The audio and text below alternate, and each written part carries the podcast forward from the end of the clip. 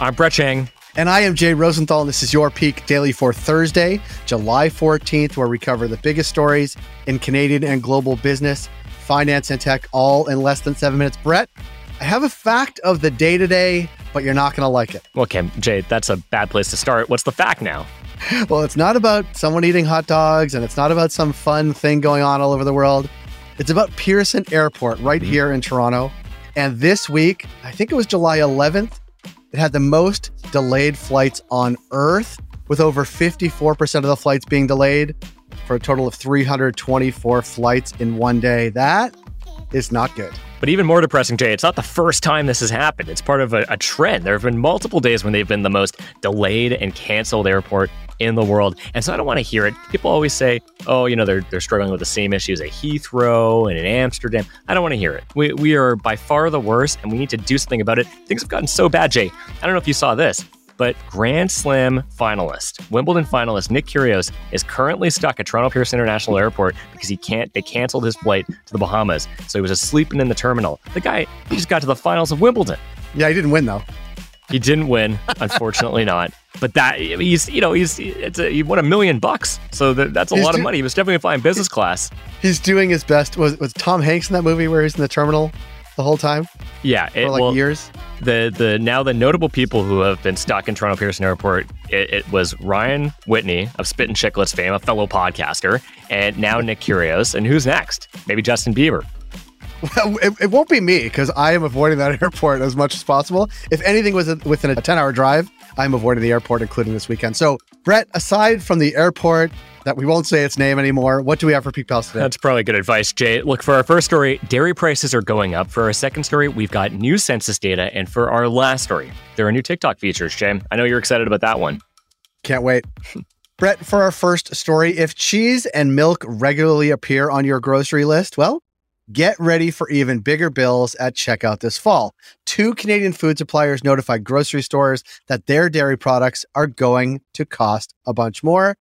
Brett, you think a nice ice cream cone on a hot day would like be immune to the inflation conversation, but why is this new simple pleasure becoming more expensive? It's a great question, Jay. By the way, I just discovered green tea ice cream, and it's delicious. If you ever get the shot, I highly recommend. So look, last month, Canadian dairy farmers received approval to hike the farm gate price of milk. Now, this is the price directly from the farm before any transportation, and they are going to increase this by two point five percent starting on September first as rising fuel and feed costs make it pricier to produce milk. So Lactalis Canada and Arla Foods Canada, two of the country's biggest producers of dairy products, announced they're raising prices in September to reflect the higher cost of milk-based ingredients and also to account for the general increased transportation and packaging costs due to supply chain stuff.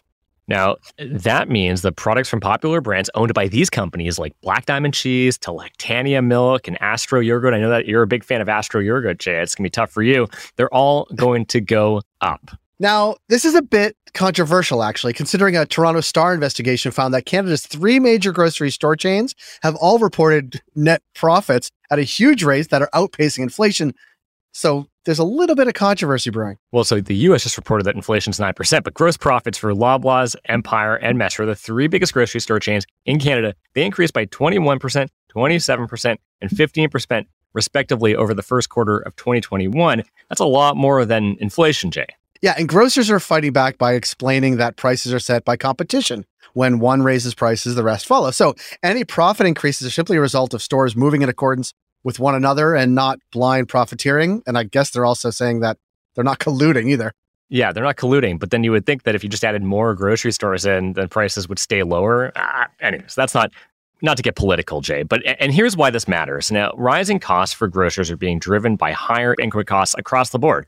But some economists say the higher level of market concentration in Canada forms an oligopoly that harms competition, impacting both suppliers and consumers in the end. Again, I didn't say it, Jay. That's an economist, a professional.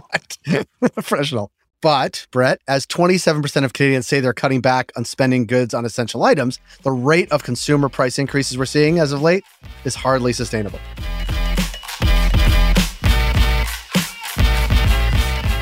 For our second story, Statistics Canada just dropped the latest census data, so we thought we'd take a deeper dive into the income data in particular and why it matters to you. And trust me, Jay, like always, we're going to make it fun here on the Peak Daily. So, Jay, it's probably a good place to start of what the census is. Well, It is fun, Brett. It really is.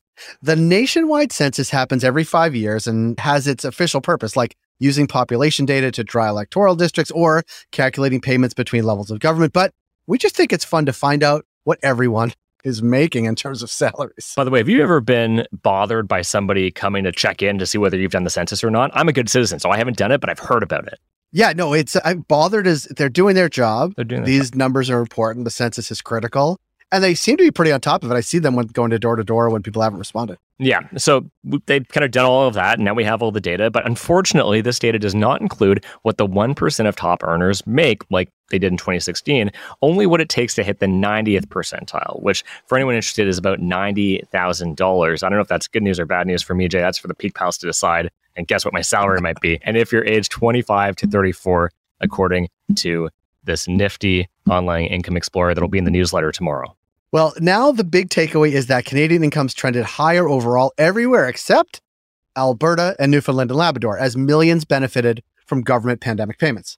Now, more than two-thirds of adults, sixty-eight point four percent to be exact, received COVID-related government benefits, with twenty-seven point six percent receiving federal emergency and recovery benefits. Most often, this was CERB. It's probably something you haven't heard in a while, but that was the that was the payouts that the government was giving to unemployed people. That's very twenty twenty. These benefits partly offset the effect of job losses during the pandemic, with median after-tax household income rising to seventy-three thousand dollars per year in twenty twenty, up nine point eight percent from the five years earlier. Now, government payments in general, eighty-four percent of Canadians fifteen and older received them, also pushed the percentage of low-income Canadians down to eleven point one percent from fourteen point four percent. So that's good news. But caveat emptor, as always, experts caution that the data, which is based on the Canadian Revenue Agency tax and benefits records, would draw a complicated picture of the early days of the pandemic. Now, this new census data matters because, beyond highlighting interesting data from housing costs to military enrollment, census data shows how hundreds of billions of dollars in federal funding was spent, at least with regards to getting cash into your pocket, and how it might be spent in the future.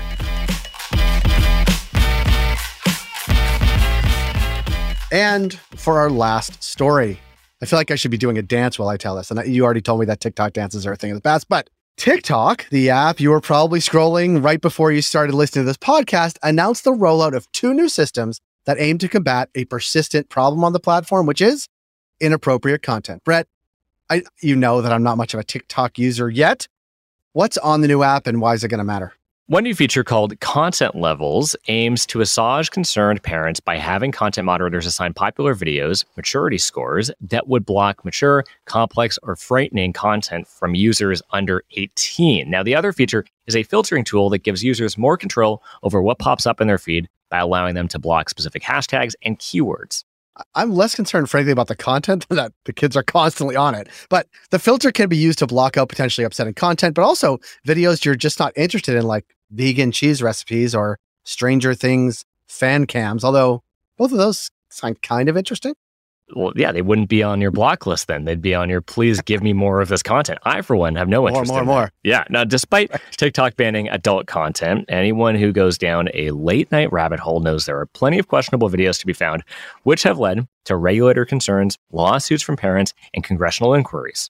Now, if we're zooming out a bit. Zoop, yep, that's it. See, I did your I did your soundtrack there. You did it better TikTok's than me. Ad, I know. I'll keep... Now I'm on it. So TikTok's ad revenue is projected to triple this year to twelve billion dollars U S, but it continues to be dogged by controversies and threats of removal from U S app stores. To reach its full potential, in our view, it will need to cut down on its contentious aspects, like better content moderation is one way to do that. Peak Pals, thanks for making us the most listened to and only daily Canadian business news podcast in the country. If you've got a second, why not follow this podcast on your app of choice and leave us a review? My app of choice, Brett, is Spotify. TikTok. Spotify, that's, yeah. a, that's a boring pick. And if you want more I'm Peak, old. Make sure to subscribe to our daily newsletter at read the peak dot com. And as always, thanks to Dale Richardson and three oh six Media Productions for putting together this episode. Thank you, Dale. And thank you, Brett. Have a good Thursday, Brett. You too.